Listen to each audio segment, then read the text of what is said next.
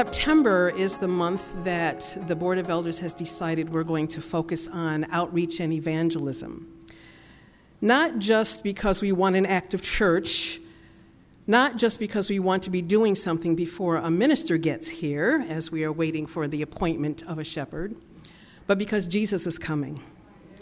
And he has in his word, in the Gospel Commission found in Revelation 28, has commissioned us to go and to tell, to go and to teach, to go and to baptize, to let people know that he's coming. So, more than just coming to church, we need to be about God's business in doing things. And so the elders thought that it, was, it would be really important for us to focus on this topic, this initiative, so that we can get God's word out and we can go home. Let us pray. Father in heaven, I want to thank you for the confirmation you gave me this morning that these are your words. You have heard from us in prayer, you have heard from us in song. Through our praise and through our testimonies, we have given you glory and honor. Now speak, Lord, through me. In Jesus' name I pray. Amen. Locked and loaded. This is a common military term signifying soldiers are ready for battle. It's a term that means that, because I, I thought it was kind of c- confused, locked and loaded. Wouldn't it be load and locked? Wouldn't, you know? You know me, I, I have to research some things so I can understand where this is coming from. And what it means is ac- actually the safety trigger is locked so that there isn't a problem as you're loading the ammunition in the chamber. So that's what that means locked and loaded. The non military definition might be ready to go, prepared for an imminent event, ready for action. Even the Apostle Paul likened the Christian life as a soldier prepared for battle comparing battle gear and weaponry to those items necessary for victory. He tells us to put on the whole armor of God in Ephesians 6. I'm excited about next week's Sabbath school lesson because it's going to focus on that the whole armor of God. The helmet of salvation, the breastplate of righteousness. I tell you, I wish I could be back then to hear Paul preach. I bet he was something else. The sword of the Spirit, the shield of faith, feet shod with the gospel of peace. I can hear Paul saying today, Are you locked and loaded? Is your shield of faith as the safety there to quench the fiery darts of the wicked? And loaded with the most effective ammunition one can have the Word of God. We too are in a battle fighting the good fight of faith, as Paul speaks of in 1 Timothy 6, verse 12. But God has not left us alone to figure it out. The Bible is replete with examples of what to do, what not to do, how to do it, and oh, all, by the way, by God's grace and in total submission to the Holy Spirit. That's why I love that scripture reading that we had this morning because Joshua at the time, now think about this, he was the assistant, as it said in Kathy's version, to Moses, a great leader. And as Moses dies and goes off the scene, he is to assume responsibility for leading the children of Israel into Canaan. How daunting must that have been? And in the scripture reading, you'll notice it was actually three times that God had to say him, Be strong and of a good courage. Don't be discouraged, don't be dismayed. Go forward. I am with you wheresoever you go. So I love Joshua 1, verse 9, because it's a reminder to me that no matter what happens, God is with me, God is with us. In Hebrews 11, it mentions a great cloud of witnesses, and it talks about a number of the, uh, our brothers and sisters in the Old Testament who have gone through remarkable things but have remained faithful to God. I'd like to highlight just four of these great men and women who are our examples and remind us that as we move forward with our plans for outreach and evangelism, that success is ours. Victory is promised for the battle because the war has already been won. So it reminds us that if we have everything, that, that we do have everything we need to fulfill the gospel commission. So let's go to the first one. The first is Queen Esther. Now, Esther, as you may recall, and if not, read the story in the Bible. It is fascinating. Of course, everything is fascinating in the Bible. I tell you, it's like a motion picture. You get deep into these stories and, and how God is moving and shaking. It is phenomenal experience. So, for no other reason for than some excitement, you need to study your Bible. So, Queen Esther. Esther was uh, a young girl who, living with the Israelites or the Jews uh, in the land of Persia under the Persian rule, as you know, was became queen. So I'll just do you the, the highlighted version. She became queen and discovered that there was a plot to actually kill her people. And she was pretty distressed about this and would often uh, talk with her cousin Mordecai. And Mordecai was stressing to her because he was much older than she was. He actually raised her when her parents died. And he told her, You need to do something. You are in a position where you can make a difference for your people, Esther, or Hadassah. That was her given name. And Esther said, But what can I do? I can't go to the king. I can't say anything because if I go before him and he has not summoned me, I can be put to death. And Mordecai looked at her and said, You don't know if you were put in this place for, a specific, for this specific purpose. And so Esther mustered up her strength and her courage, and she said, Tell all of the people to fast and pray with me for three days, and I will go to the king, and if I perish, I perish. In Esther 4:16 is what it says. How phenomenal for a young maiden in a foreign palace under the rule of a king that was not of her faith to decide she was going to go before him and plead for her people's life. Now, interesting, her strategy was phenomenal because she went there and she actually said, I've prepared a dinner for you, but you have to read the whole story.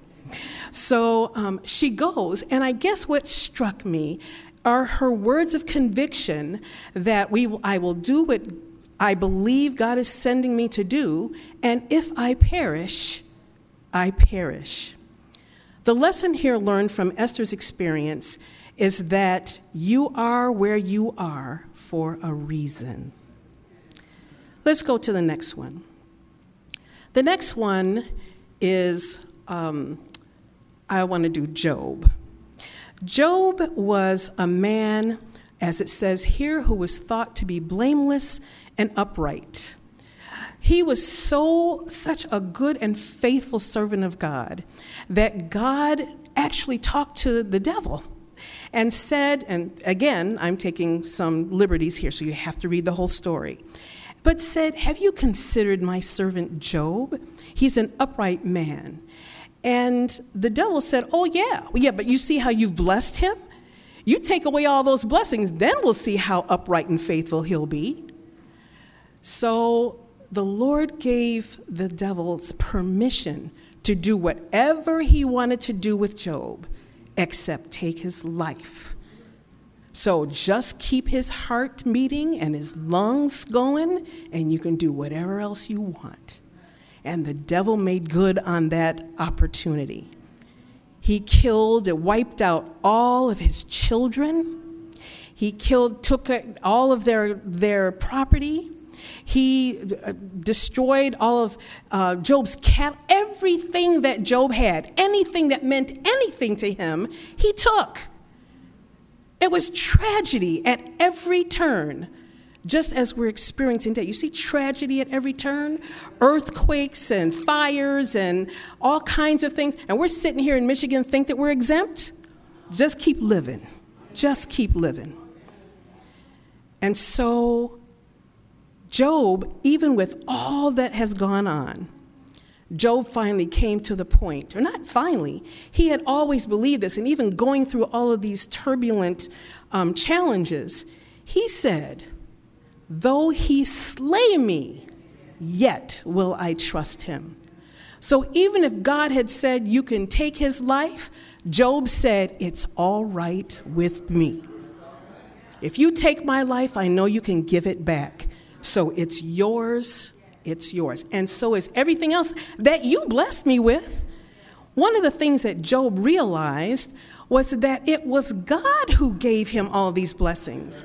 It was God who blessed the womb of his wife so that he had children.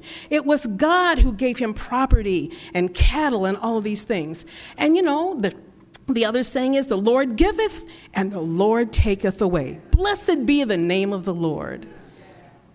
So, through Job, one of the lessons or takeaways that we should have is that we need to be faithful no matter what. The next one. Our three Hebrew boys. I love this one because this is actually my favorite uh, Bible story uh, because it involves young people that will stand up for Jesus. So, young people, listen to what is about to happen here. And so we know that the three Hebrew boys, as we um, affectionately call them, and this is Shadrach, Meshach, and Abednego, those are their Babylonian names, that they were amidst all of the people on the land of Shinar. And King Nebuchadnezzar had built a huge gold statue because he got a little full of himself when Daniel told him he was the head of gold. He said, I'll just make the whole thing gold. And he said, when everything happens, the music plays, I want everybody down to bow down to this statue. And the three Hebrews said, said uh uh-uh, uh, not us. Now, think about this. Because were the three Hebrew boys the only Hebrews the, in the land of Shinar? So, does that mean that there may have other, been other um, Christians that, and we've heard the stories, um, many preachers have, have taken this to the next level. People, Christians, bowing down to tie their shoes conveniently when the, when the music played. Different things that just, you know, making excuses or just, you know, compromises. Think about this. Little compromises along the way make it very difficult for us to be true to God in the end. So you don't want to compromise at all. What my takeaway from them when they said they, they stood before the king and said, Our God, whom we serve, is able to deliver us. But if not, we will not serve thy gods. We will not bow down to the image. So, regardless of what you threaten us with, King, there is nothing you can do to us to make us bow down to you. We know our God is able. Isn't God able? But even if He doesn't, even if He chooses to allow you, allow you to take our lives, we still won't bow down because we trust in God who is sovereign. My takeaway from the three Hebrew boys in this statement is that they had courage. These young men had courage. Do we not need courageous young men and women today to stand up for God, as Ellen White says, that has that is faithful to duty as needle to the pole? We need to have that that courage. I'm reminded of a song that Elder Roberta Perry wrote. And um, some people might think it's a little radical. Ooh, do you really want to say that? She actually mentioned it in Sabbath school today. I couldn't believe it. That was confirmation number one. The name of that little chorus is I'd rather die than sin against God. I'd rather die because I don't want to see his tears because of me. I'd rather die than sin against God. And that is what these three Hebrew boys were saying. Rather than sin, I would rather die. Do we have that level of commitment and surrender? Do we have that conviction that we can say, I would rather die than sin? And we're not talking necessarily big sins. We're talking anything that parts from the instruction and the admonition of the Lord. Our next and last is Isaiah the prophet. This is probably one of my favorites too. Isaiah the prophet was commissioned to let the people of Israel know that they were um, uh, in, in fear of, of um, being judged for judgments. He was to let them know and foretell the coming of the Messiah and to bring hope to them during a very challenging time in this period of their history. But Isaiah was reticent. He didn't feel worthy. He didn't think that he could accomplish or was worthy to do such a task. And it wasn't until excuse me, God permitted an angel to touch his lips. You know how when someone says, No, no, I can't, and you go, mm. Basically, that's what the angel did, only it wasn't with a finger, it was a coal from the altar that eradicated the sin so that he understood that he was, he, he, it took away his, his guilt and his hesitation so that he could say this statement Here am I, Lord, send me. Now, this is where we come in because it is important for us to have these four attributes, these four reminders in our mind from Esther that we are, we are where we are for a reason. That from uh, the three Hebrew boys to be courageous, from Job to be faithful no matter what, and from Isaiah to say, I am available to you, Lord. Sidebar. So this is just a commercial. When I was reading these, I was thinking, this is really interesting because some of their declarations, their showed, with, showed me some things that I had read before had, that the Lord brought to my mind. And that is our thoughts lead to our words, our words to our actions, our actions produce habits, and it's our habits that define our character. And it's our character that's the only thing that will be taken to heaven. So, our desire and our ability or being able to go to heaven, thank you, is all begins right here.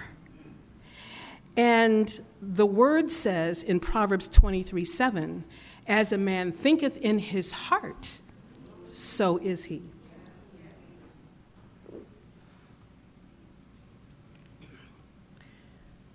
So, how important it is for us to guard the avenues to our soul, for us to think about what we think about, because that gives direction to what our actions will be, and then our, ha- our words and our actions and our habits, and then eventually our character.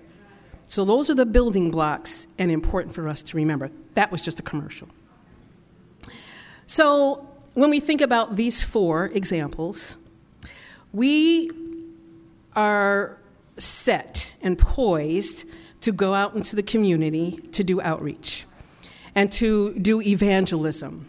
Now, you're saying, okay, isn't one or the other? Do we have to do both? Well, yeah, because outreach is reaching out to people to meet their needs, to um, following Jesus' example. He saw people and met them and and um, met them and and as, as one who desired their good, so he befriended them.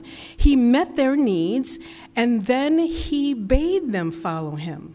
So it's through our example in our outreach that people become curious and they want to know what is it that inspires and motivates you to do these things that I haven't asked for, but I have needs and you have filled them. And it's the love of Jesus that does that. And in that, then they say, Who is this God that you serve? And evangelism kicks in. And then we have the opportunity to let them know that Jesus loves them, that He is going to save them, that He's going to take care of all this mess that we're dealing with this on this earth, that they can go safely from place to place and not worried, be worried about getting shot at a whim. I tell you, another sidebar.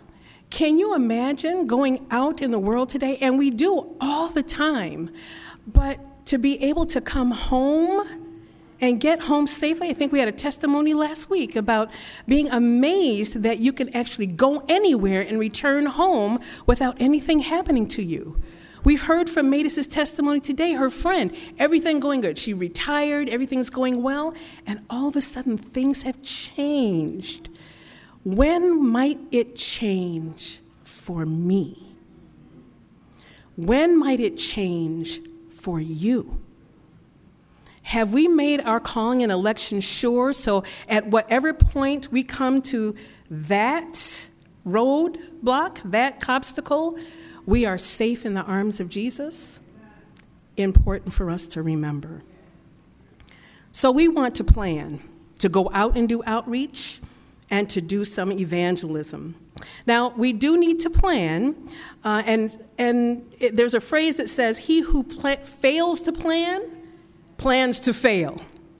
However, sometimes we can, sometimes I think we, we use that as an excuse, and we spend a whole lot of time planning and a whole lot less time doing. So we want to make that change. And so for the month of September, that's why we're focusing on this. We're going to be sharing some testimonies of others who have been able to do some things, who have taken God at His word, and they're going out and doing outreach. They're making a difference in their community. They're having evangelism. Things are happening. That's what we want to share. We want to generate some enthusiasm. We want to do some, we want to motivate all of us to service. Yes, we have some things that are going on. We are feeding the, the homeless and those who need it at Hope Clinic. Praise God for the faithful who are involved in that ministry. We provide toiletries to those who are in need and gives us opportunity to meet their needs and to give a word for the Lord. There, there are a number of things that we're doing. We have our pathfinders that are going out and doing things. And let me tell you, when they're out doing your yard, do you think no one notices?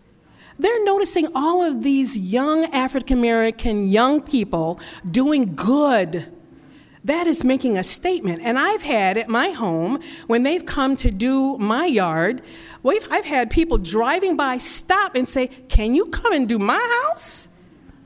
So you just never know how God is going to use whatever it is that we decide to do for Him.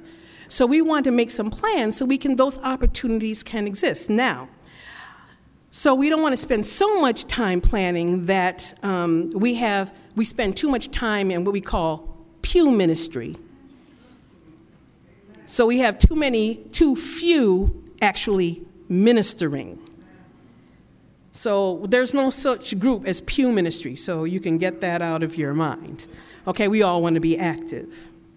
So that's what we want to do. Now, I want to leave you with some statements from Ellen White that underscores the importance of what we're trying to do here and that, um, that re or emphasizes some of what we've already read in Scripture. And this is phenomenal because it speaks specifically to us as a people. And this is found in evangelism. Uh, actually, the original quote is from Testimonies to the Church, Volume 9, pages 19 and 20. Listen to what she says. In a special sense, Seventh day Adventists have been set in the world as watchmen and light bearers. To them has been entrusted the last warning for a perishing world. On them is shining wonderful light from the Word of God. They have been given a work of the most solemn import the proclamation of the first, second, and third angels' messages. We studied that last quarter, right? There is no other work of so great importance. They are to allow nothing else to absorb their attention. That really got to me. because I've got everything else absorbing my attention except what God wants me to focus on. The most solemn truths ever entrusted to mortals have been given us to proclaim to the world. So we are in Isaiah. He says, Let the people know that I'm coming. Proclaim the day of the Lord, that I'm coming as a sec- again, and that there is hope. That is what Isaiah was, was tasked to do. That is what we are tasked to do. The proclamation of these truths is to be our work. The world is to be warned, and God's people are to be true to the trust committed to them, to us. Shall we wait until God's judgment falls upon the transgressor before we tell them how to avoid them? We are told that people are going to come up to us and say, You knew and you didn't tell me? I don't want the blood of others on my hands, on my head. Do, do you? Where is our faith in the Word of God? Must we see things foretold come to pass before we will believe what He has said? In clear, distinct rays, light has come to us, showing us that the great day of the Lord is near at hand, even at the door. Now, this was written in 1909. We are in 2023, and we have seen a lot of what she was, was saying is coming before us. All of this is happening right before our eyes. Now is the time for us to be about God's work. Let every worker in the master's vineyard study, plan, devise methods to reach the people where they are. We must do something out of the common course of things. We must arrest the attention. And with social media and all the other distractions, there uh, uh, distractions, there is much for us to do so that we can arrest the attention. We must be deadly in earnest we are on the very verge of times of trouble and perplexities that are scarcely dreamed of. And we are here. We are here, folks. Now is the time for us to be locked and loaded and ready for action. No more do we need to come to church and go home. Come to church and go home. Come to church and go. You know what I mean? We need to do something different. We need to shake this up. I feel like the Lord has reminded me of some of the experiences that I had with ASI when I would go and visit other places.